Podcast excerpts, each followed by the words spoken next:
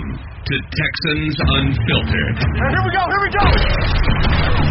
A Houston football podcast for your Houston Texans.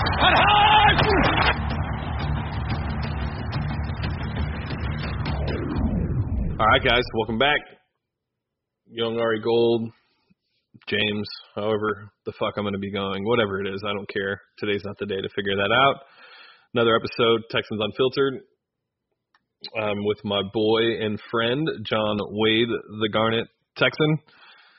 And John, man, my mind, my mind feels like I did uh, an eight ball of coke at mm, 7:45 this morning, and then I came down. Uh, I did it again, and then I truly came down, and then I did it again, and then I did ecstasy while doing that, and I was totally on a high, and then I came back down to reality, and everything is kind of sunk in, and now I'm in this place where, honestly, it's just been a crazy day. It's, I mean, I I think crazy's. I don't even know if crazy's fair. It, it's been a wild ride. Yeah, no, it, dude, I I'm almost at a loss for complete words on what today's been like. Uh, my heart got broken. My heart then got kind of a little bit stitched back together. My brain is still mush. I'm sitting there trying to work and everything is going on and it's just Oh, you were at work today when it happened. yeah, I was at work. And so sorry Oh. people, like I would try to pop in every now and then when people would uh let me know that something crazy was going on. Like I was getting hit up by text and then and people were at were adding me on Twitter. And I'm like, I'm at work. and then I'd sneak in and I'm like, oh, oh, this is not good. This is not good. And yeah, it's been a I don't even know how to even put it into words what my day was because I'm sitting there trying to juggle. Like I'm not up to the minute on everything like I guess maybe you were. I don't know who was. Oh, I was Just- glued. I was glued to Twitter all day. I mean, it never left. It never left. Yeah. So yeah, I would get details and then I'd be like, okay, at first this morning it sounded like we were trading for uh, a tackle and a center and I'm like, okay. Okay, we can do this. And then next thing you know, it's Jacob Martin. Okay, is that where we're starting? Is that where we're yeah, starting? we're, we're, we're gonna we're just gonna rip the band-aid off here, dude, and just get get over the uh go chronological because I have to walk you through my day. okay. Okay. So I log on just quick enough to see that it's been changed to two linebackers, and of course my reaction's like everybody else. Two. Are we are we cursing? Can we curse tonight? Yep, yep, yep. Tonight's the last night. All right. Uh, next week we're professional podcasters. It's a new football season. Antonio Brown is on the Raiders. Le'Veon Bell is with the Jets. Odell Beckham is in Cleveland. The one thing that hasn't changed is where I'm putting my money down on all the games. MyBookie is the place to get the best football bets every weekend. MyBookie has better bonuses and more prop bets than any other sports book, period. And this year, they're hosting the first online handicapping super contest. First place is guaranteed to win at least $100,000, and it only costs $100 to enter. All you got to do is pick five NFL games against the spread every week to climb the leaderboard and score your share of the huge cash prize pool. I would only recommend a service to my listeners that has been good to me, and MyBookie has been great for me. That's why MyBookie is always the right play. You bet, you win, they pay. It's that simple. MyBookie has live in-game betting on every NFL game. They've got the most rewarding player perks in the business. And for you fantasy guys out there, you can even bet the over-under on how many fantasy points a player will score each game. Up to a $1,000 first deposit bonus. That means you can double your first deposit. Use promo code Texans to activate the offer. Visit MyBookie online today. That's MyBookie. And don't forget to use the promo code Texans when creating your account to claim your bonus. Bet, win, get paid. MyBookie. All right. So tonight I log or I log on earlier and I'm like, what the absolute fuck? I mean, honestly, there's Yeah. no other way to say it. linebackers, really linebackers, and Not just linebackers, but one of those linebackers slash defensive ends shouldn't be on a roster in the NFL. yeah, Barkevious Mingo is probably was probably going to get cut. He doesn't have a position. He's He played on the Patriots, who needed pass rush and love value picks, and cut, they cut him. he's a former he's a former top 10 pick. Yep. He has all the athleticism in the world. He's just a guy that's never done anything with it. Now, Jacob Martin is intriguing. He honestly is intriguing. He may turn into something. He's a small school guy. Um, well, Temple, I guess Temple's small school. But he was a late round pick. But towards the end of the year last year, he started to show, show some juice.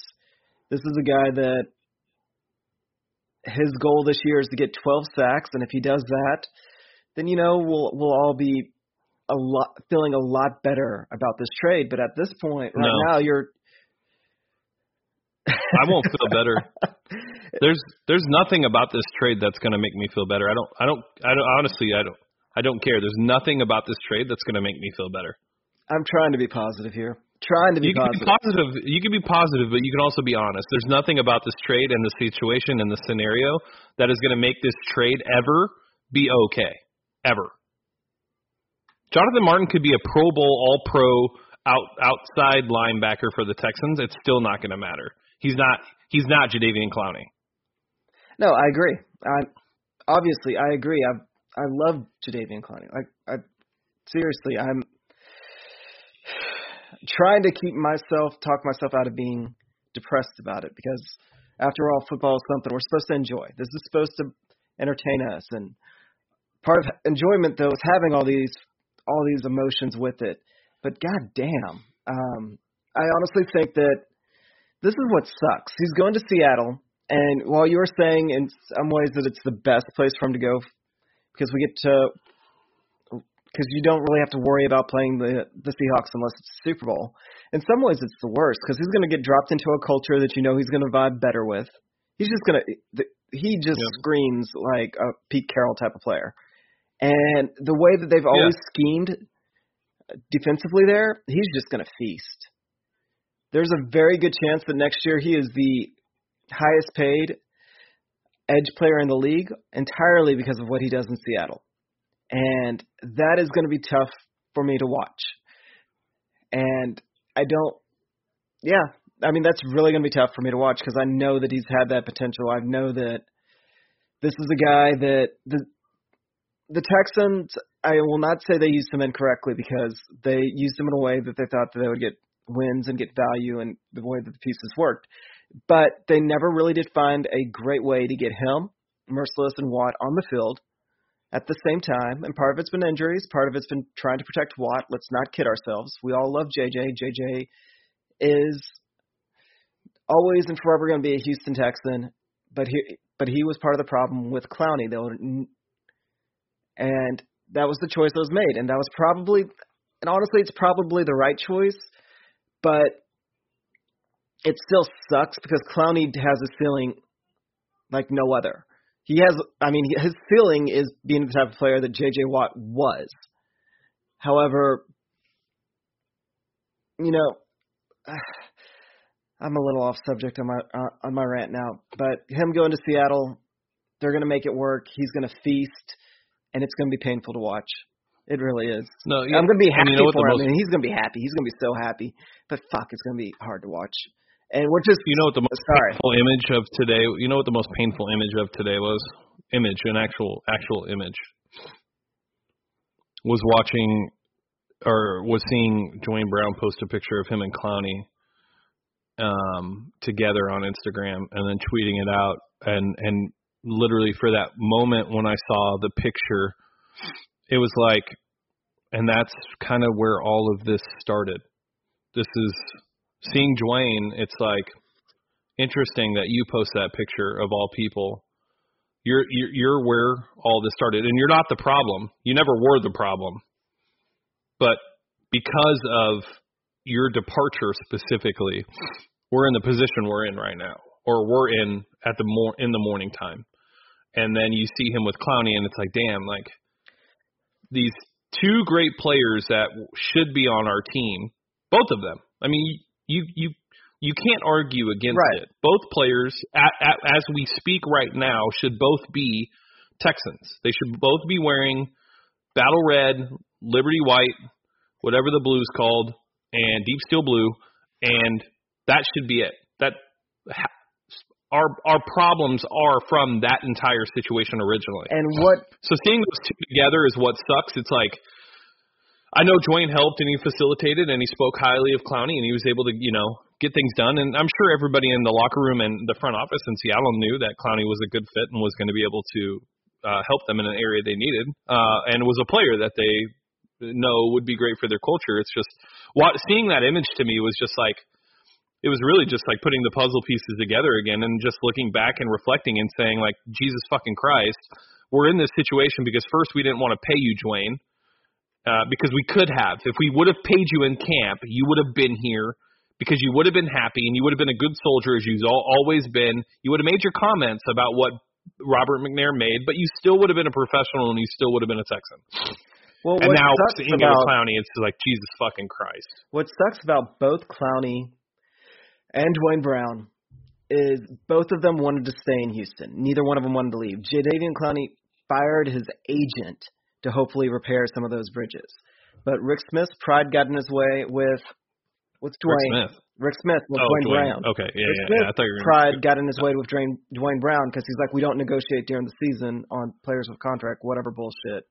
And then Bill O'Brien's pride got in the way with Jadeveon Clowney. He's like, because he skipped training camp. Like, there's a time and a pr- place to have too much pride. Yeah. When your ultimate end goal is to win a championship and to make the team as strong as possibly can, and I know that's what they want, so I don't understand how you can let your pride get in your way when it comes to generational players. No, I agreed. I agree. I mean, it's perfectly said. And that's the problem, though. Like that, and that's kind of what brings this whole Clowney thing to a head for me. It's like, you know, I, I get it. I, I understand he didn't report to camp. Uh, conversations about a long-term agreement from last year uh, went into this season. Whether it was Bus Cook, which it sounds like it was originally, or it was JD, um, or Bill O'Brien didn't want to sign him long term. From what I understand of the situation, Bill O'Brien wanted actually wanted to sign him long term, just not this season. They had an agreement to franchise tag him, him play under the tender this year, and next year they would see where they were at with cap, and if it could work, it would. If it didn't, it didn't. But then he didn't come to camp, and Bill O'Brien's feelings got hurt as if he expected a guy who's had injury histories in the past to risk his career to come into training camp and have some freak accident happen and put all his career just on OTAs and training camp. Most players skip training camp when they're on the tag. Most veterans, I mean, you see guys who who don't sign until after training camp because they don't want to be there. It's it's a it's a thing in the NFL. This happens. And for Bill O'Brien to be on his high horse and say that that's like the defining piece, that's the problem I have. And uh, you know, it's it's just frustrating because we got Laremy Tunsil, and we'll get to that. But Clowney wasn't a part of that trade, which to, means to me that you were able to get Tunsil without Clowney because we did, and you could have had Tunsil and Clowney, and you could have been a team this year, could have put a no trade clause in the tender, given Clowney peace of mind, saying, "Hey, we're gonna we're, gonna play this year and we're gonna work it out in the off season." Or maybe something at the trade deadline happens. Maybe Michael Bennett gets hurt in New England, and they're willing to give up a, a uh, you know a second, or I don't know. You just never know. This league changes so quickly, and you keep Clowney for the season. The next season, you talk to Clowney, you ask where he wants to go, you franchise him, you send him out, and guess what? You get back a first round pick for Clowney because a team can negotiate a long term deal, and now that trade that you made for Tunsil doesn't look so bad because you just got back a pick. This entire situation was just handled completely wrong. And it all boils down to Bill O'Brien's emotions and pride. And I am now to the point to where I feel that his emotions and pride are going to be the death of this team. If you're literally willing to let a player like Clowney walk away when you could have just swallowed your pride, apologized, said I was wrong, I handled this wrong as a leader, and getting him back on the team, and you chose not to. To me, I, I just don't. I can't see it anymore. Like I, I can't see what I was trying to see for the last five years of Bill O'Brien, and that bothers me. It bothers me. I'm happy for Clowney. I'm happy he got to go to a place that he wanted to go. And I know most people are like, look what Bob did. He got him to a place where he wanted to go. If you honestly think that Bill O'Brien did that because he was looking out for Clowney, you're totally fucking wrong. He didn't do it because he was looking out for Clowney. He was doing it just to move the pieces to get it out of the way and move on to the next task. And that's the frustrations I have. That's No. that's the problem I have. Yeah, and it's well for me it's just he let his emotions dictate where we were going with it. And he apparently one of the issues where him and Brian Gaines started to fracture is Brian Gaines was trying to trade him to the Chiefs. Granted, that would have been a pretty dumbass move to trade him to the Chiefs. It's like, why would you help that team out? But if Right. you get better draft picks or you get better value at No, the end no. of the day, you're going to do what you can. The timing was better, right. but the team he was trying to trade him to was wrong.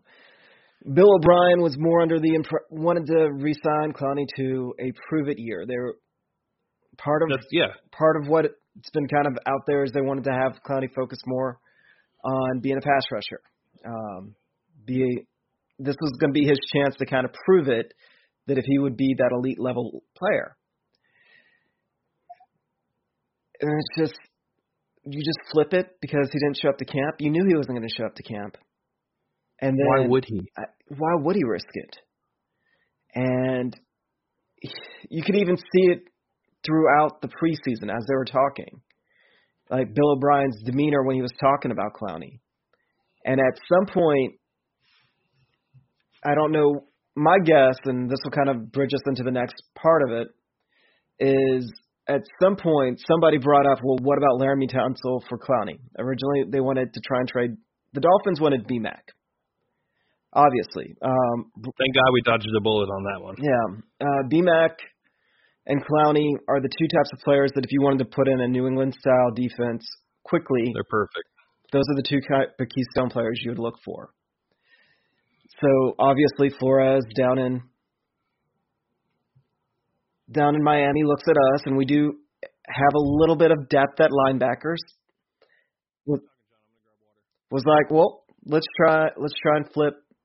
My guess is he tried to tr- flip Tunsil for BMAC and was trying to get some trade picks out of it. At some point, they got kind of twisted into let's try and kill two birds at one stone. The Texans were like, if you take Clowney, we take Tunsil. There we go. Everybody's happy. Uh, Clowney will get go to a new team. Bill O'Brien gets the left tackle that we so desperately need. And of course, Clowney decided he didn't want to go to Miami. He wanted to stay in Houston. He wanted to stay on a team that has a chance to win, which in of itself shows that Clowney has a lot more care than he gets accused of.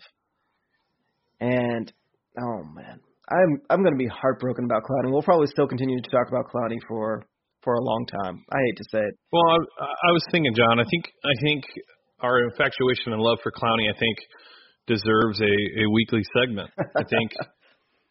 I, I no, honestly, the I was thinking about the it Clowney today. Chronicles at the end of every instead of around the I- league, we'll just do the, something about Clowney. I mean, well, we just we we both are invested in Clowney emotionally to where we're going to watch him play in Seattle anyways, and there's no reason to not talk about him. He had a great five years here, and you know, uh, it, it sucks. I was I honestly I was I was I was I was this close today, and the Tunsil trade had nothing to do with this. I was this close today to not wanting to ever do the podcast again. I gave up every every every. I, I I didn't care to watch the team. I was online looking for a Saints jersey to wear to the event on on Monday. Uh, I was extremely frustrated. I was extremely frustrated. I lost a ton of faith in this in this franchise, and I still lost a ton of faith. And and it's it's funny because the Tunsil trade happened. Everybody seemed to forget that the Clowney deal happened, and to me that's just a shame because one One good move doesn't cancel out another bad move. The only person that has ever that has said something about why both trades may need to have had to happen, and the only person that would actually get me to to respect his opinion on it is Texans cap. Um, he made a comment about everybody always talks about the salary cap, but they forget about the actual working cash that each team has. Yeah, I read I read all that. So he's the only one. I think his comment, his little his little string about it, is what has actually simmered me down a little bit. Maybe it it was just making the math work with two defensive end, or two pass rushers at over over a hundred million. How do you make that work? Get a franchise left tackle, sign Deshaun, and just keep the team together. Um, even Yeah, but we- at the end of the day, at the end of the day, we still could have traded him next off season. So it really would not have mattered. He he would have came off the books next year anyways. So we still could have done it. We still could have maximized his value. And, and that's the problem. you know, I'm sitting here rooting for one of those two players coming over to have like a bone spur or a stuck toe or something. I'm you're I don't disagree. I think that if they really wanted to make it work, they could have. They just Yeah. weren't. He didn't want to. He just didn't want to. He didn't want to because he's an arrogant fucking prick. That's what it boils down to. I think it comes down. Well, I think part of it is Mercilus showed enough, and emotions got in the way, and they liked what they see with the tandem of Mercilus and Watt working together. I think that We've seen that though. We know. We knew that beforehand. We knew that coming into the season. We've seen Whitney and Watt. We know. That should not be a surprise to this team. That's such a cop out. We've seen these two pass rushers on the same team before. We've seen them play together. If you don't think that that can't work now, then you're a fucking idiot and you shouldn't be coaching our team. We know what Merck has. We know what Watt has. That's not a fucking excuse. I'm just trying to. Again, I'm just trying. I'm trying to simmer stay down. Like. I, I'm we the stay one. positive, John. But at the end of the day, this is a shitty move, and it's a fucking it's an awful one done by the franchise. We come on here every week. We try to we try to we try to let the sun shine as often as possible. We we paint the roses every week, and we do a really good job of being 100%. There's nothing wrong with us saying that this was a fucking awful move by the franchise, and it, it they just made a dumb decision. We're gonna You look know- back in 10 years and say they made a dumb decision. You know, th- we have about a year and a half's worth of uh podcasts of me bringing you around to this side of the argument. That doesn't matter. I'm, No, I've, been, I'm just- I've I'm also just- been I'm here just- for the last I'm, year. I'm, just laugh. I'm just laughing at it. I'm just taking a moment because I'm the one that should be having this. I'm the one that should be having a meltdown, and I'm doing my absolute best to keep it together. And you're having. I'm not even melting down. I'm fucking disappointed. I'm I'm totally disappointed. I am utterly disappointed in this franchise and what they did. I'm super fucking pissed because it makes no sense. And this is the problem. These types of trades happen when you don't have a fucking general manager that can see 3 years down the fucking road. Right. That's the problem. That's the biggest problem with this entire situation. We're on, this only happened because we don't have a general manager. right. this- we've got a we've got a cap guy and an We have, we emotional. four guys. Right. We've got a cap guy and a emotional head coach, essentially making, and then we have a chaplain. And then we have Jack Easterby fucking po- posting motivational quotes all around the fucking uh, office, saying, "You know what? If, if guess what, Bill? It is what it is, Bill, and we're gonna be all right. You see, We're gonna be all right, Bill." this was motivated by the cap guy and the head coach. You've got a pissed off head coach and you've got a, a bean counter. And there was nobody strong enough to step in and tell them, y'all, this is this is not the best idea. And I applaud Brian Gaine. From everything I'm hearing, he did not like Bill O'Brien's approach, and he stood up to Bill O'Brien. If that's true, good for Brian Gaine. He, this dude got a terrible rap for be, while he was here No, no, no, about no. not. Hold on, let me finish before you. Brian Gaine. We're in No, this, let me finish. Let me- let me- Brian Gaine. Let me finish before we get there. Well, I'm gonna. Let me finish. That's fine. I understand what you're going to say. We didn't sign left tackles. We didn't sign Trent Brown. We didn't sign Nate Solder. We didn't trade up and get Dillard. We didn't do all these things. I totally agree. He he messed up that entire situation. But why the fuck were we in that position in the first place? Was it Brian Gaines' fault that we didn't sign Ben Jones, Brandon Brooks, and Duane Brown? If you're asking a general manager to rebuild your entire offensive line in one season, guess what? It's very fucking hard to do. Most teams don't do it. So if that's what he was hired to do and was given 13, 14 months to do it, it's an, it's it's impossible to do. You can't. You see, my problem with Brian Gaine, and I'm not gonna, I cannot defend him because we're in this mess because he was too much of a pussy to actually do something. That's such bullshit, John. How you know that? He didn't, the- he didn't do anything. That's why he got fired. but he who did was- do something to put us in this position? Bill O'Brien or Brian Gaine? Rick Smith. No, do we? No. Brandon Brooks had an issue with fucking B- Bill O'Brien. He did not want us to be there. That's Bill O'Brien. Another emotional fucking decision by Bill O'Brien. Maybe he didn't have the choice to sign him or not, but he pissed off Brandon Brooks enough to not want to be there. Brandon Brooks was homegrown talent by this team. There's no reason for him not to want to be here. Rick Smith penny pinched for Ben Jones. He thought that we could get uh, what's his name, Tony Bergstrom and Jeff Allen to replace Brandon Brooks and our fucking center. Duane Brown, Bill O'Brien could have stepped in and said, "Hey, uh, guess what, guys? Um, this season that we're going to trade him to Seattle, we just drafted a franchise fucking quarterback that in the six games he started was electric, and we probably shouldn't trade this guy." Is that wrong? I don't want to defend Bill O'Brien. I'm just saying that the fact that we are in this mess where Bill O'Brien has this sort of control is because our GM that we just had didn't do anything. Like, But- here's what I do appreciate about all this. I do appreciate the aggressiveness. I do appreciate him recognizing roster holes that everyone can see. And he's actually trying to do something about it. What I do not appreciate is that same impulse to anger that he had when he wanted to bench um, or he wanted to cut Mallett before a football game and leave us with one quarterback before the Dolphins game that we ended up getting our asses trashed anyways. He's now in control. So we rely way too much on these emotional butthurt reactions, and that's why we don't have Clowney. So I agree with you on that. But I'm All not going to saying I'm is not this- going to defend Brian Gaine. I don't want to defend Bill O'Brien. I think that we've made two huge mistakes in the leadership of our franchise, and we need to get somebody else in there. Well, all I'm saying is, we were in Nate Solder, we were in on Roger Saffold, we were in on Trent Brown. I really don't know what you expected Brian Gaine to do if he was in there and he was trying, but yet we didn't get the guys. Like, w- where else was he supposed to pull tackles from? Be more aggressive with, with his offers. Be more aggressive on draft day. I mean, They made him the highest paid tackle in Oakland. You, and and you both, you and I both know how that's going to work out with Trent Brown. We both know that he was just not even he was below average in San Francisco. Went with Dante Scarnecchia, became a good left tackle, and guess what? When he goes to Oakland, he's probably going to be a fucking turnstile, just like Nate Solder was. They turn offensive linemen. Is that accurate or inaccurate? no, that's absolutely accurate. You don't want to trust the Patriots li- okay.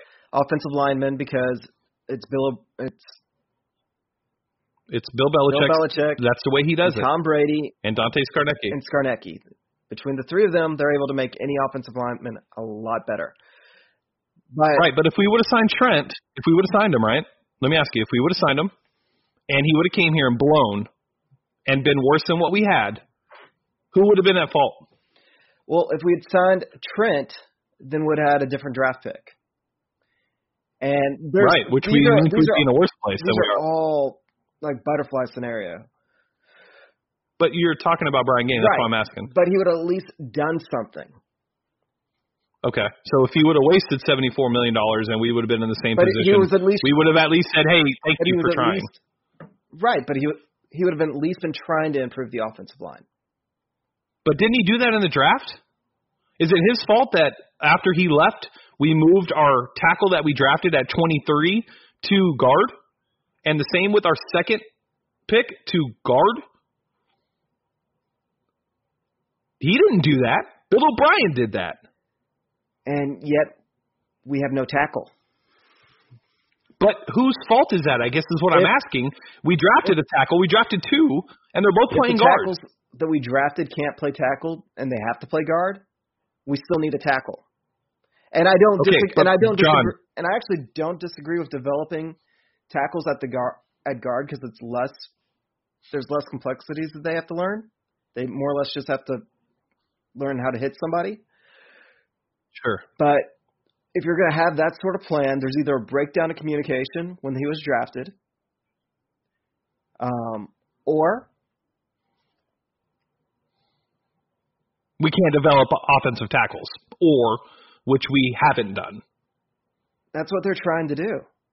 And, again, we haven't. Are they?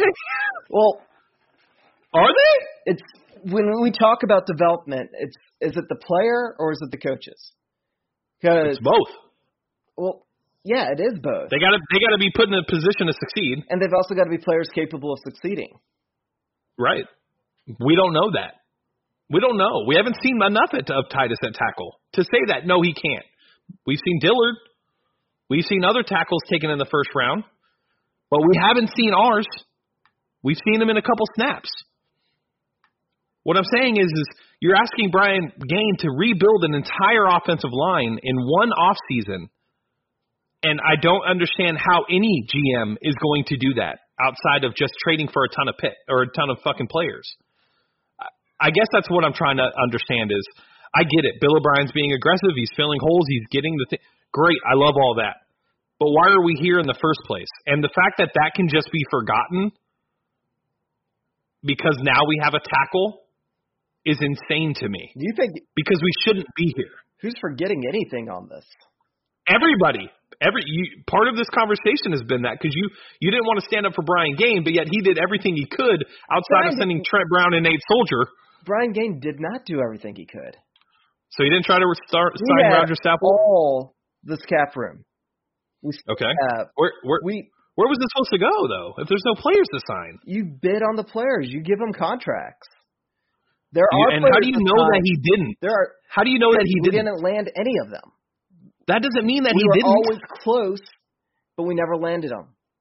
So either he doesn't know how to negotiate, he just gave him one number and that's what it is, is what it is, or that he wasn't going to be aggressive enough to actually follow through. Like if we lost Saff, we lost out on Saffold by like three million, maybe, yeah, maybe. The rumor was it was between two and three million that the Titans offered him more than us. Now, I can completely understand Trent Brown not wanting to make him the highest paid player in the league. However, with Tytus Howard, if they decided that was the draft pick we wanted, why couldn't we move back a couple of spots? Or why couldn't we move how up? do we know he'd be there? or how could we? How come we couldn't move up a couple of spots and go get Dillard? Because maybe they didn't like Dillard as much as they liked Howard.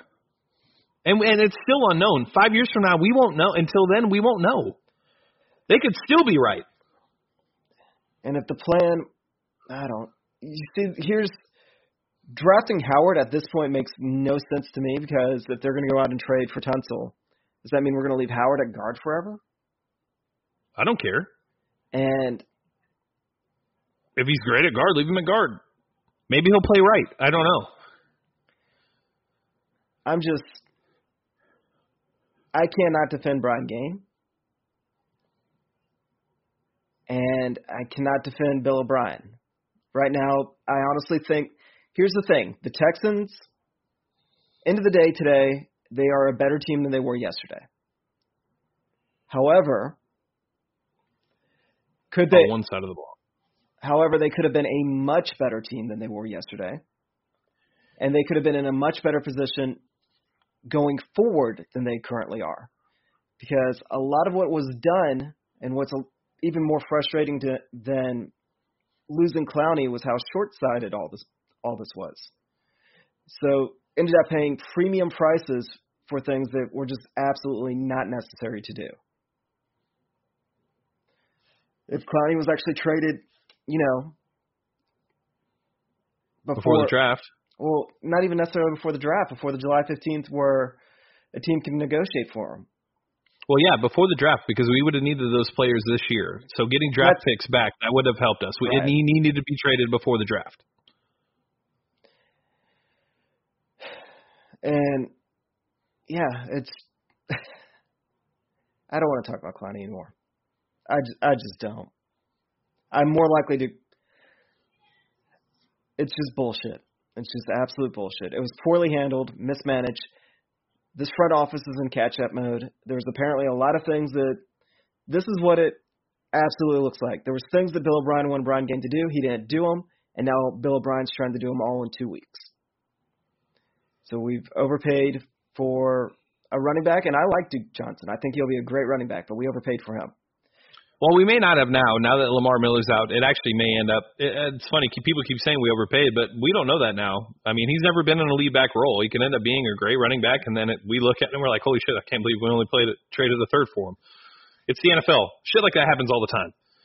So, in in a vacuum, yes, it looks like we overpaid because he's a pass catching running back that you know is okay running the ball, but who knows? He might be better than that for us Eh, that's the part when it comes to these trades and draft picks that people tend to forget is until we see a full year, we don't really know. And we could have gotten a good pick or a good a good running back for the third pick. I don't know. He might be the future back for us. Maybe most likely not, but maybe crazier fucking things have happened. Undrafted guys come out of nowhere. So I just think that today was just one of those days where like you sit back as a Texans fan and you're just like, what a shit show. And this all comes back to us not having a GM. Whether it's Brian Gaine or if we would have hired somebody else. If we would have hired somebody else, even not, not being Nick Caserio, today still would have been a better day because we would have had a plan for everything. And that's part of the problem is we didn't have a plan, so we're scrambling. Well, actually, I don't think it's scrambling. I think it's the exact opposite. I think Bill O'Brien was set on doing certain things, and nothing was going to stop him. Okay, well, I mean, we're still scrambling. Just look at look at how much we gave up for Tunsil. He absolutely fell in love with him, and I and I like Tunsil. I think that that's going to be long term. He's going to be a, a huge benefit to the team. I think that Kenny Stills is a great receiver, and our offense right now is a lot stronger than it was yesterday. And we're going to, all in all, like our team is stronger than it was yesterday. However, we do still have the huge glaring weakness at, in our secondary. And that's now we don't really have the resources to fix it. Like we're not going to be able to bring in if Roby or Lonnie Johnson don't turn into something, and they they have the capability. There's potential there, but if they don't turn into something, we have no way of fixing our secondary at this point. So we've got to hope that both of these guys play to their potential, or at least one of them does. And if it's Roby, we got to somehow figure out that's where our franchise tag next year is going. Hmm, fun. Yeah, I think that's another part that probably.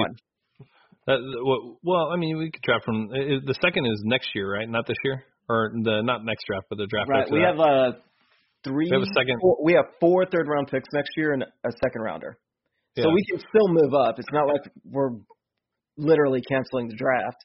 But with this regime, when have we, when have we drafted a quality third rounder other than Justin Reid, who should have never been a third rounder? No, agreed. I think that's another thing that frustrates me about this whole Clowney thing, and we'll get off Clowney and move on. But is just the fact that you're taking another pass rusher off a team that has just a ton of question marks in the secondary. So you're really not helping that secondary out by losing a pass rusher like Clowney. So I don't know. Anyways, um, let's get into Tunsil. So we traded for Laremy Tunsil. Next year's uh, first round pick, the year after that's first round pick, and the year after that's uh, or and then the 2020 first round pick, 2021 first round pick, and 2021 second round pick, and uh, we got back a fifth in 2021, I believe. And uh, Laremy Tunsil and Kenny Stills. Um, I mean, great. You know, we also sh- awesome sent Davenport and Bademosi over. Yeah, I'm and, dying over here. Yeah, hear that? You're gonna be all right. I'm gonna grab some more water. Keep going. And so the full details of the trade. It's a huge trade. We send over first two first rounders, a second rounder, and two players, uh, Bademosi and Davenport. We get back two players, Tunsil and Kenny Stills, and then we also get, I believe, a seventh round pick as well. So huge, huge trade. This has essentially been explained to. Um, there's a kind of like a formula that NFL or Pro Football Outsiders or NFL Outsiders use, and with that, they're saying that we're essentially paying Laremy Tunsil next year between 30 and 45 million dollars per year, depending on what type of extension he signs, because the amount of value that we gave up to give get him. So while I I liked I liked Tunsil as a as a player, like this is a guy that has top left tackle potential. Last year, he only gave up two sacks. He's incredibly athletic. The only reason that he dropped as far as he did in the draft is because we all know about the bong video, and so he smokes a little bit of weed. We don't really care. He's going to be a, a great tackle. They can him and Watson can play together for the next five to ten years, no problem. And they should be able to grow, develop to each other, and he should be the anchor for our offensive line. However, we're paying him a shit ton of money, but that's he he has all the leverage in the world. We gave up two first round picks for him. He's granted he does have two years left on his contract, but probably within a week or two he's going to get extended because of what we gave up for him. There's no way we could ever risk him being leaving for leaving for free agency in any form or fashion. Yeah, no, I agree. Um, I, I really don't care what we gave up to get him. Um, if anything, and I was trying to put together an article, I just couldn't put bring myself to do it, but basically about how Texans fans rejoiced when Andrew Luck retired, but maybe they shouldn't have. And a lot of that had to do with the fact that Deshaun was in a very similar situation that Andrew Luck was in that kind of put him in the situation he was in to retire. Uh, we saw last year, I mean, we all know about the injuries and the amount of hits and sacks that Deshaun took. Some is on his own accord and, and some because the offensive line was abysmal. Um, I, I don't care that we gave up two first round picks. I don't care about the second round pick. Um, you know, there's been a lot of talk about tackles being the most endangered species in the NFL, starting left tackles and right tackles. And it's true. If you just look around the NFL, there's just not enough of them. And even though next year is supposedly going to be like the the best offensive line draft in like the last 20 years, supposedly, early draft scouts are saying that. Um, at the end of the day, you're getting a guy who's already developed and is already a top 10 tackle, um, which makes me feel better because that just means that we don't have to develop, which is the scary part about drafting any offensive lineman on this team until Mike Devlin's gone. According to Lance Zierlein, whom when it comes to te- when it comes to offensive line, I pretty much take everything he says for gospel. There's nobody in next year's draft class, which is supposed to be the strongest one of the past um, four years. It's the deepest, but there's nobody on Tunsil's level. Yeah. So if we if he was coming out next year, he would absolutely be the top pick in the draft. Other than you know the quarterbacks, and he was a good enough prospect that he still got drafted in the first round. By the way, yeah, after that, after that video. Oh yeah, he was still taking like a pick twelve. Yeah. Uh, so dude's dude's gonna be a solid tackle. That's what I'm You're saying. Gonna be set with him. Like I, I can care less just, what we gave up. I really don't. Like at the end of the day, if you have if you have ten years of Laremy Tunsil, if you only have eight years, we needed to do something to protect Deshaun Watson. And yes, it might look like a lot, but if this puts more life on the career of Deshaun Watson, then you made the right decision. And that's what we I did. would actually argue that this Tra- I mean, the trade is less about what we gave up for Tunsil. It's more of an investment into Watson. Well, either way, however you want to spin that's, it. To... That's that's how I would how I would look at it.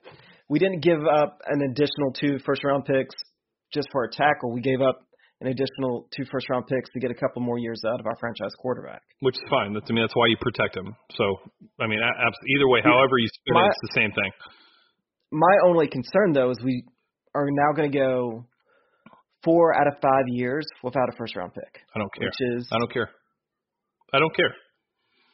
That I mean that's the is I mean we like you said we have four thirds if we really need and, and a second if we need to move up we have the we have the ammunition to be able to do it plus that you know after next year we'll have the year after that's draft picks to be able to take and use to move up if we need to if there's a position of need that we need to address we can do it um, we also have a ton of cap space that could offset the loss of draft picks as well so um, I don't I don't think we're in a bad position it was something we needed to do but will I what I will say is don't think for a second that this offensive line is fixed because you added Laremy Tunsil.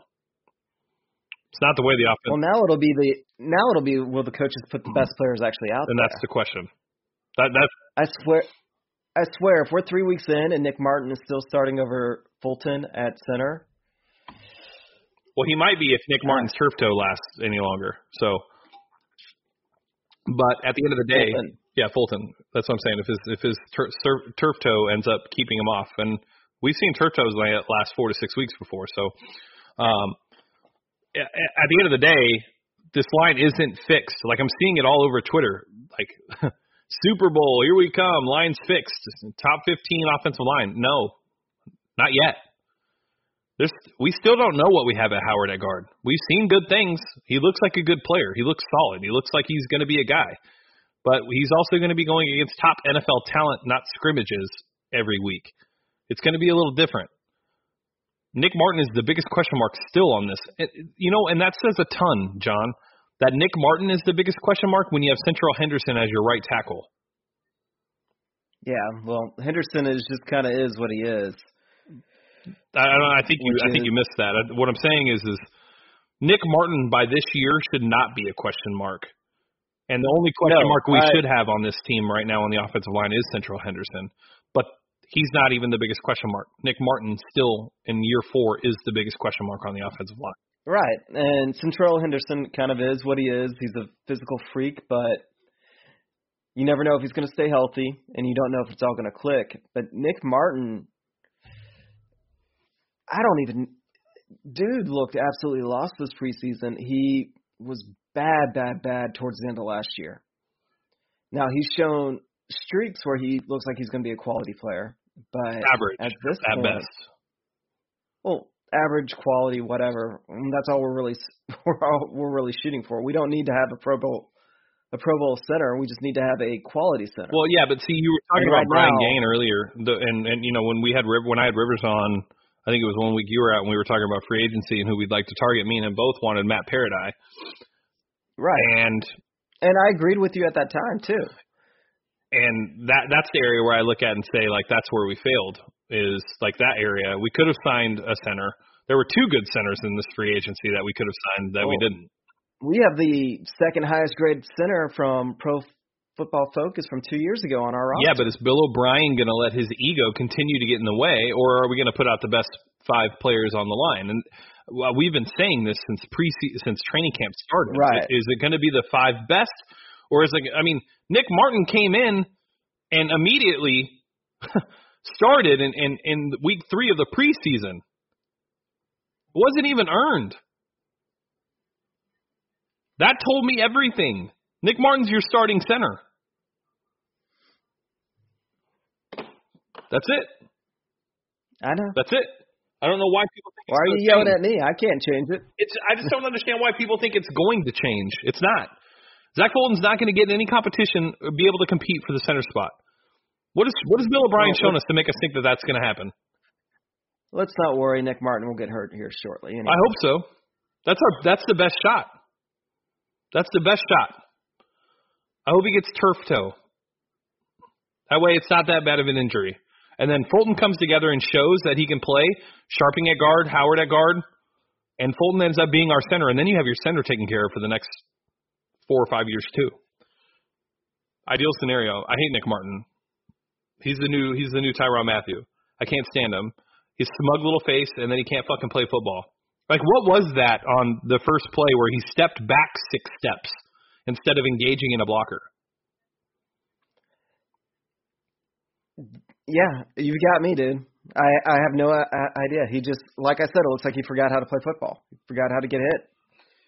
And like, he I was supposed get, to have that. He was supposed to bring the mean streak to our line. He and he looks clueless, and he can't combo block, and he can't zone block. And there's times where he's shown again he's okay as a power blocker, but that's about it. He never has been able to get up to the second level with his blocking. And then Zach Fulton comes in, and granted it was a preseason game, but he looked really good. And even um, Mentz, Greg Mancz, he's looked fantastic as a pass blocker. So it feels like we, there's better options on the roster and they're still waiting for this potential from Nick Martin to just bloom. And I don't know if it's because of its last name or if it's because of something they saw on the tape in college, or if it's just name. because he was, or if it just because he's a second round pick and this team is ridiculous with draft picks. Don't even get me onto the fact that Xavier Crawford made the team. The only reason that some of these people are still around is because they're draft draft picks. Other players have out have outplayed them, and they just give the benefits of the doubt if you're a draft pick. And with Martin, it has to also be his name. So that's what I'm saying. You just literally you you just said it. What makes us think that it's going to be any different this year with Fulton and Martin? There isn't. There's no reason. There's no there's no facts in the in the past that make us think that that's a chance. When when we saw when I saw just like you when I saw the Clowney stuff and it was Justin Britt and uh, I wasn't thrilled about Ifedi, but he was better than any tackle that we had. So that would have been nice. But Justin Britt to me was like, oh shit, that's very interesting. I would have rather had just Britt on his own and not Mingo and Martin in the third. If we would have traded Clowney just for Britt, I'd still I'd feel better today about what we got back than what we got back. No, I agree, and I I agree a hundred percent. But we have a tackle, which is great. I applaud Bill O'Brien for going out and getting them. Um, we needed him, and he's gonna be he's gonna be great. It's gonna be fantastic. But still, there's still question marks on the line. Hopefully, hopefully, uh, you know, if, if Henderson does get hurt and doesn't or doesn't end up playing well, hopefully Roger Johnson can slide to the right. Yeah, we uh, bringing in Tunsil is a huge huge boost to our depth. Again, we should be able to get to at least we should have a middle to average offensive line. Hopefully, they figure out what to do with Martin because that's right now that's going to be the anchor. I'd say 22. Once Uh, I'm guessing Yeah. 22. That's We're- where we'll finish at an offensive line. and we're going to get absolutely worked our first week though. Yeah, So I'm not too excited about I'm not too excited about the Saints game because we are going to get absolutely worked. Maybe, No, we are. we absolutely are. maybe. It's it's going to be awful. I don't know. However, however, about two or three weeks in, this offense is going to start scoring points like we've never seen in Houston. So that'll be fun. It's just will we be able to stop anybody? I mean, Kenny Kenny Stills is a great player. He's He's still your fifth, fourth at best. fourth. He'll probably be our fourth, but I mean, he gives us Will Fuller insurance. He's not as fat. He's not as good as Will Fuller, but he does the same sort of things that Will Fuller does. Plus, he can also play slot. He's just he's an excellent route runner. He is really fast, but he's just not Will Fuller fast. So having that sort of depth at receivers, a big bonus. We've got to hug and pray to everything that you hold holy that Watt and Mercilus stay healthy because after that, though, we don't have any sort of pass rush. And there's a lot of what ifs in our secondary still. Our safeties are straight. Our safeties are are going to be good. Our linebackers are good, but rushing the passer, I'm a little bit nervous about, and we're not supposed to. That wasn't supposed to be the thing that we're supposed to be nervous about. Yeah. Yeah, it's still And no one give and no one really gives a shit about Carlos Hyde. He's whatever. He's here so we don't run Johnson into the ground. Duke Johnson will our boy Buddy he'll Howe be our made it. primary running back. He won't be our he won't be our he won't be a feature back, but he'll be our primary back. Buddy Howell made it. Maybe maybe, Maybe our let- maybe, maybe our boy him run. maybe our boy finally gets some fucking carries. You know that I would have Carlos Hyde. I that's just Bill. I don't even know. I think Carlos, Carlos Hyde Hyde can't is- even pass pri He can't even pass protect, but he's essentially LeGarrette Blount from a, two years ago, Yeah, he, he's not. three Out. years ago, four years ago. I'm fuck. I'm getting old. Did Alfred Blues make the Jags team? I don't know. Um, I did not. I was not. I was one of those pl- people not on the blue watch because I'm just going to go optimistically that he's not coming back. well, at this point, to be honest with you, John, I feel like I hate to say this, but uh, if he did get cut, Alfred Blue would probably be our best option behind Duke Johnson. Yeah, but my fear would be he would try to use him over Duke Johnson. He might. Duke Johnson. I, Duke Johnson is an. I think that he's going to do amazing things for us this year. I'm just going to put that out there that I think Duke Johnson will be absolutely amazing for us this year. All we need is somebody that we can literally run into the back of our offensive linemen on short short yardage and to give Duke Johnson a breather because I think they're going to have him running all over the place in space. Or at least God, I hope so. As you've seen Bill O'Brien do it in the past, not with the Texans, unfortunately, but he has done it in the past with other running backs and other running back pairings. Hopefully, he finally has a pair here that he'll use correctly. God only help us. Yeah. Um, all right. So uh, we we flipped just so everybody's aware. We flipped Martinas Rankin for Carlos Hyde. Uh, both players were going to get cut by the opposing team. Um, I'm really disappointed that we cut Rankins. I'm really disappointed in the in the whole way that we we handled Rankins. I, I would have. This is going to sound silly and people will kill me, but I would have rather kept Rankins over Mancz and given him a shot to play at center and guard. Um, not because I don't think Mancz is good. I just think that the ceiling is higher with Rankins, and I, I wouldn't be surprised if Rankins ends up being a player in Kansas City. Um, so, and considering you invested a third round pick for a team that values draft picks and where they're taken, um, to throw in the towel so quickly on Martinas Rankins to me was just, um, I, I would say that that was probably the shock of all the cuts, just because even though it was a trade, um, you don't give up on talent that quickly, especially when you fucked up their development. like, I mean, you you could single handedly point to this team as the reason why he wasn't any good, and I, I just I guess I, I would have, especially when the team doesn't have a good offensive line. I just I don't see it, but whatever, you know. I, I'll tell you what, it's going to suck if Davenport ends up being a good left tackle in Miami because they can develop him, or at least an above average tackle, and Martinas ends up being a good guard. Um, it's going to be it's just going to be interesting to see. Uh, all right. I think that's it for the trades. Oh no no no. Uh, this yeah. So this uh, the guy the corner we got from um, New England. Oh God, what's his name? Um, yeah, Keon Keon Crossen. Crossen, a, a, a backup slot, um, which the team needed. Uh, gave up a six round pick. Uh, New England had a ton of depth at the cornerback position. They've done really well in that position. They traded another guy. I, I forgot who he traded them to. Miami? No. Oh, I don't even. I I don't know who the other guy Dawson. they traded. It didn't involve the Texans. There was It, it was uh, going Duke on. Dawson, uh, but I forgot who who who traded him. I don't know. Anyways, but yeah, so we traded we traded for for Keon Crossen. Uh, he's a backup slot, 5'10", 185. Um, he's been in the league for two years. He apparently profiles as Johnson Bademosi, but can actually cover. And he's very good on special teams. Yes. Yeah. So, no, no, no. That's kind of the point. Like he's primarily a special teams player, but he's shown a lot of ability to cover.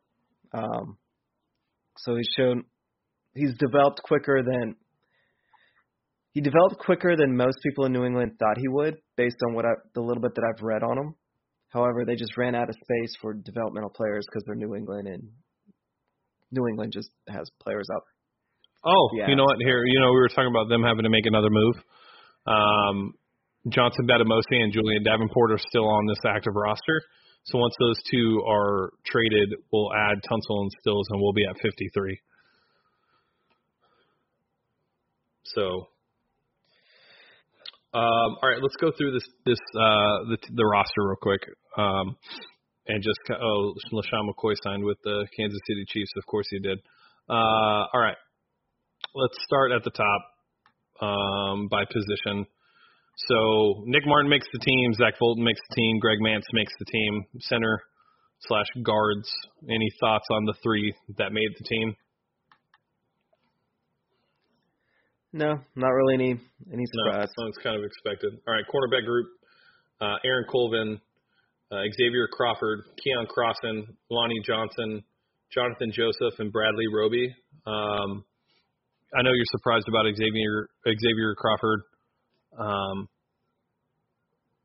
but outside of that, I mean that that cornerback group is um, there's a ton of question marks around the cornerback group. I don't think we know what we have. I think we know that Lonnie's a player.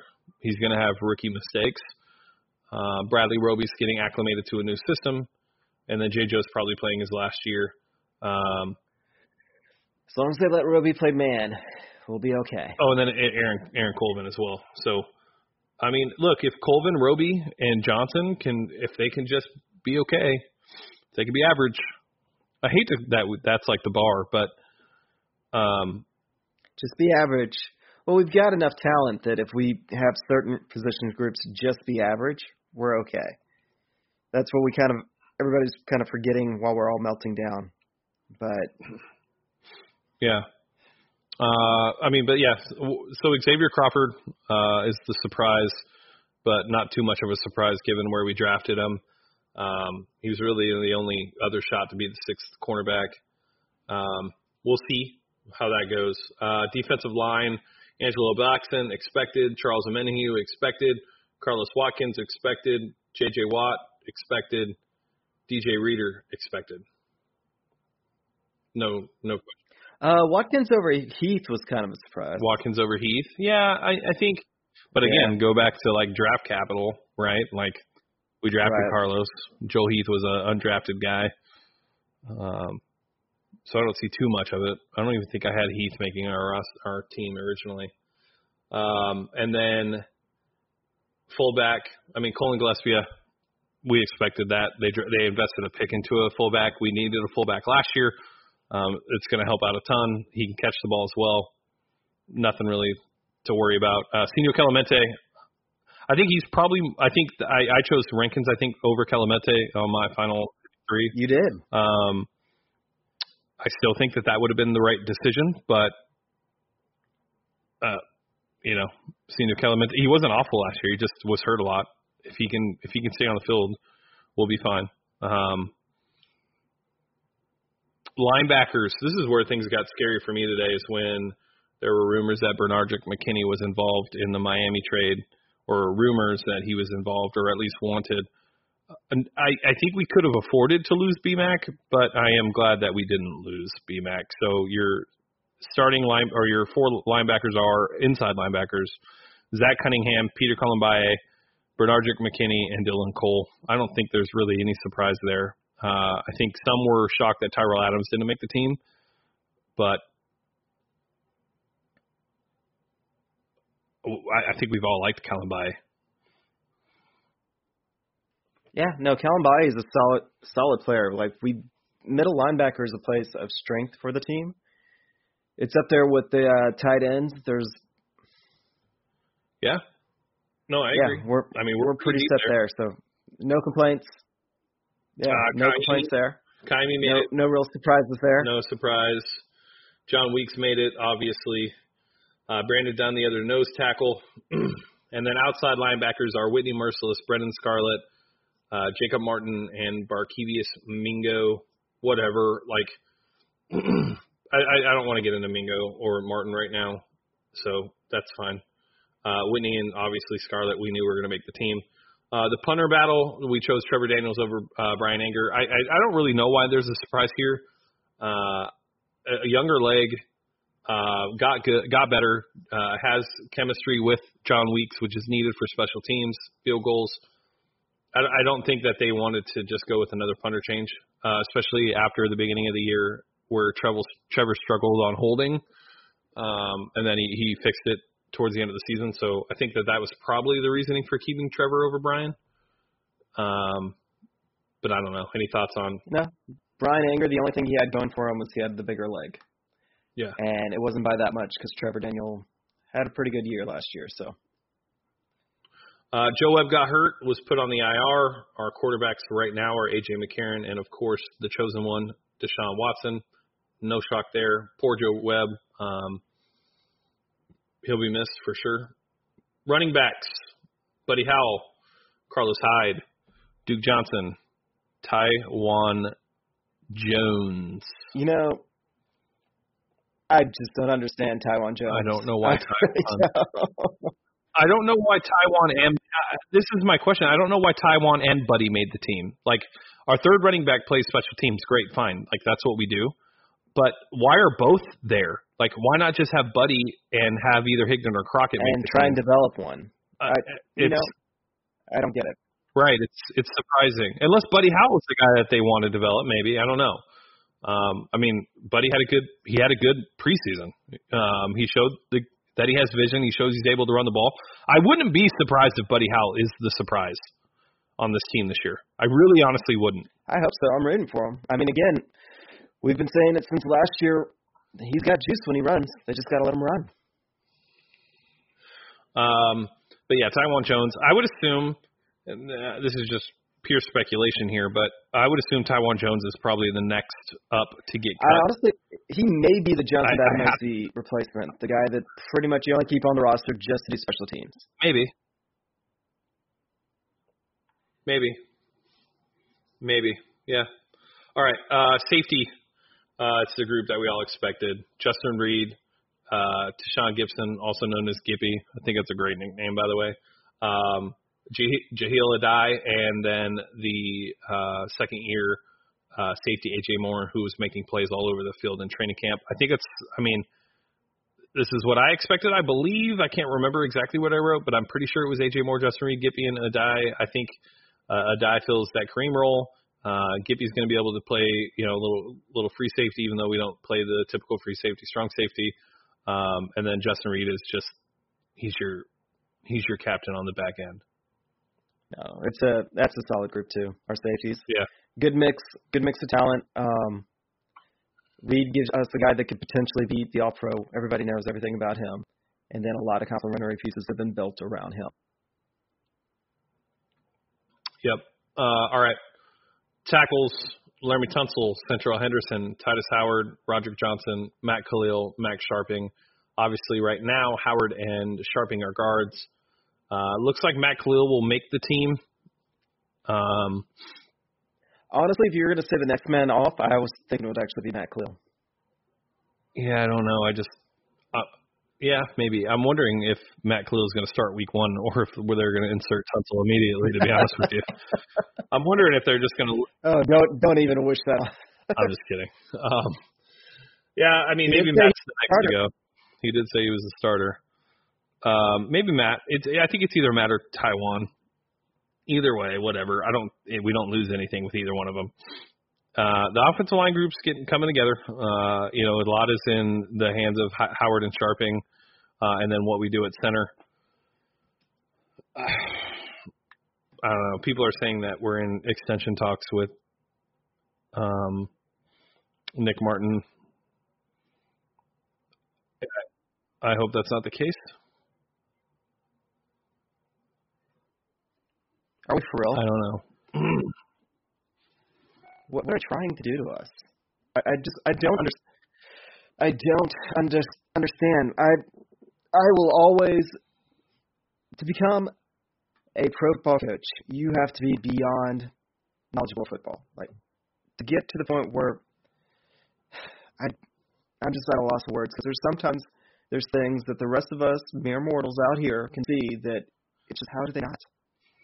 Well, I guess that's what I'm wondering. Do you really need to be experienced to be an NFL head coach? I could have pulled off that Tunsil trade, and I can tell you that Fulton should be our center. So, I mean, do you really need experience? I know Will Fuller's good, and I know DeAndre's good. Like, throw him the ball. I, I don't know.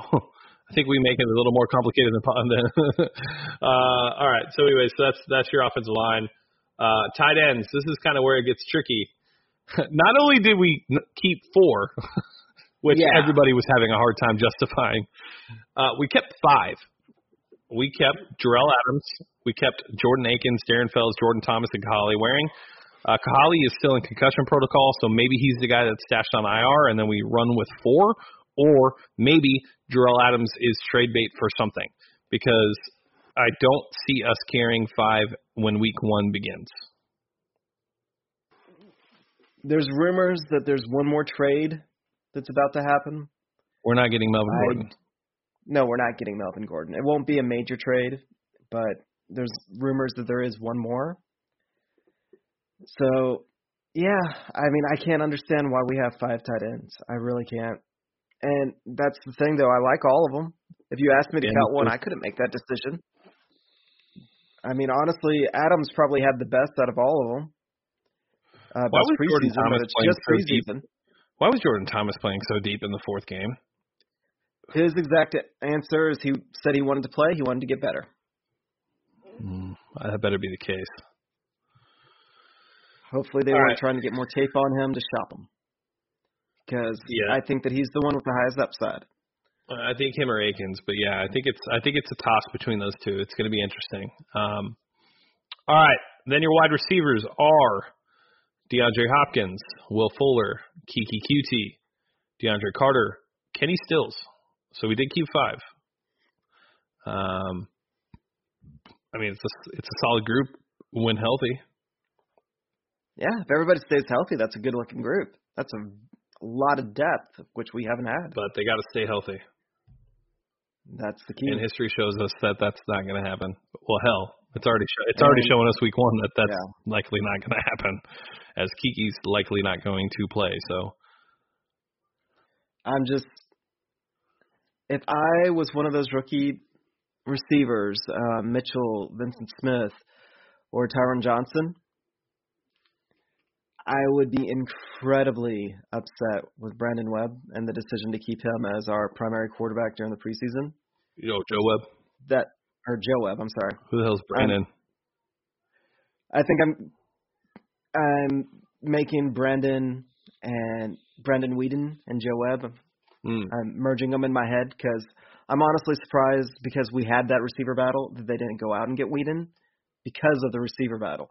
Like we knew what we had in Webb, like you know, but with those rookie receivers, we had no idea at the beginning of the year when we had, or beginning of camp when they had McCarron thrown to him and when Watson was thrown to him, they all looked like they were going to be pretty good players. Like that was the word coming out of camp that one of those guys didn't necessarily make it with us; they would make it with somebody. And all of a sudden, you switch out quarterbacks, and you got Joe Webb out there, and now all of them are off the roster. Uh, I think I think one of them will end up I being on the practice squad. If if they're smart, they're one of them will say yes because they know the injury history that this team has, and they could have an opportunity rather quickly. Um, so I would assume. I, I am still surprised if Vincent Smith didn't make the team. Um, can he be on the practice squad after playing? Vincent Smith, Yeah. he can. Okay. Maybe it'll be Vincent. Um, but I think with Kenny Stills coming in, it'll probably be Tyron. Um, I don't know. Yeah, but Yeah. That, there's your final roster. Um, Tyron just needs. He really just needs another year. If he can get snuck onto the practice squad, I think that he could turn into something. But he really needs another year to develop. He should have stayed in school. yeah. No, I. I don't know. But he has a lot of talent. I still think he has a lot of talent. I could be wrong. But Yeah. Well, John, that's uh, that's a recap of the day. This is our last podcast before we uh, the season starts.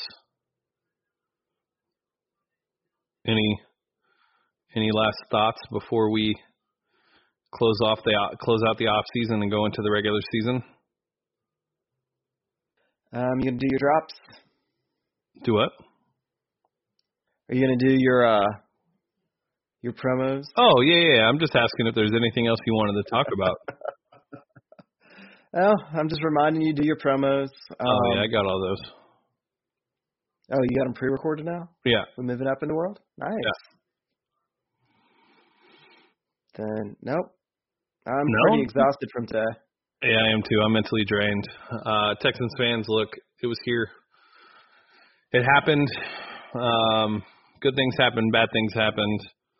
The good thing is, is that kickoff is exactly ten days or nine days away, um, which means football's here. Which means we have at least we are guaranteed at least 16 weeks of football, and hopefully more. But um, yeah, nine days. We open up against the Saints on Monday night. So, um, real quick, make sure you guys go and register for the event at Sigma Brewery on September 9th.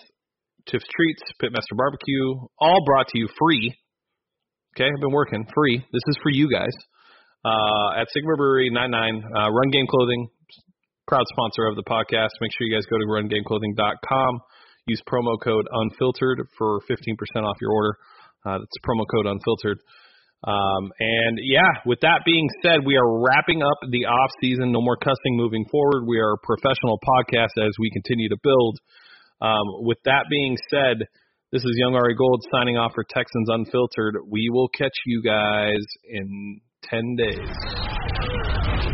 Loved this episode of Texans Unfiltered? We'd love for you to be a Patreon supporter.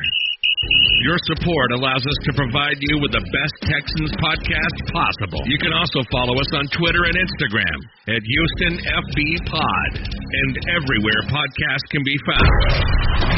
And join our community on www.texansunfiltered.com or on Discord at Texans Unfiltered. Thank you for listening. Until next time.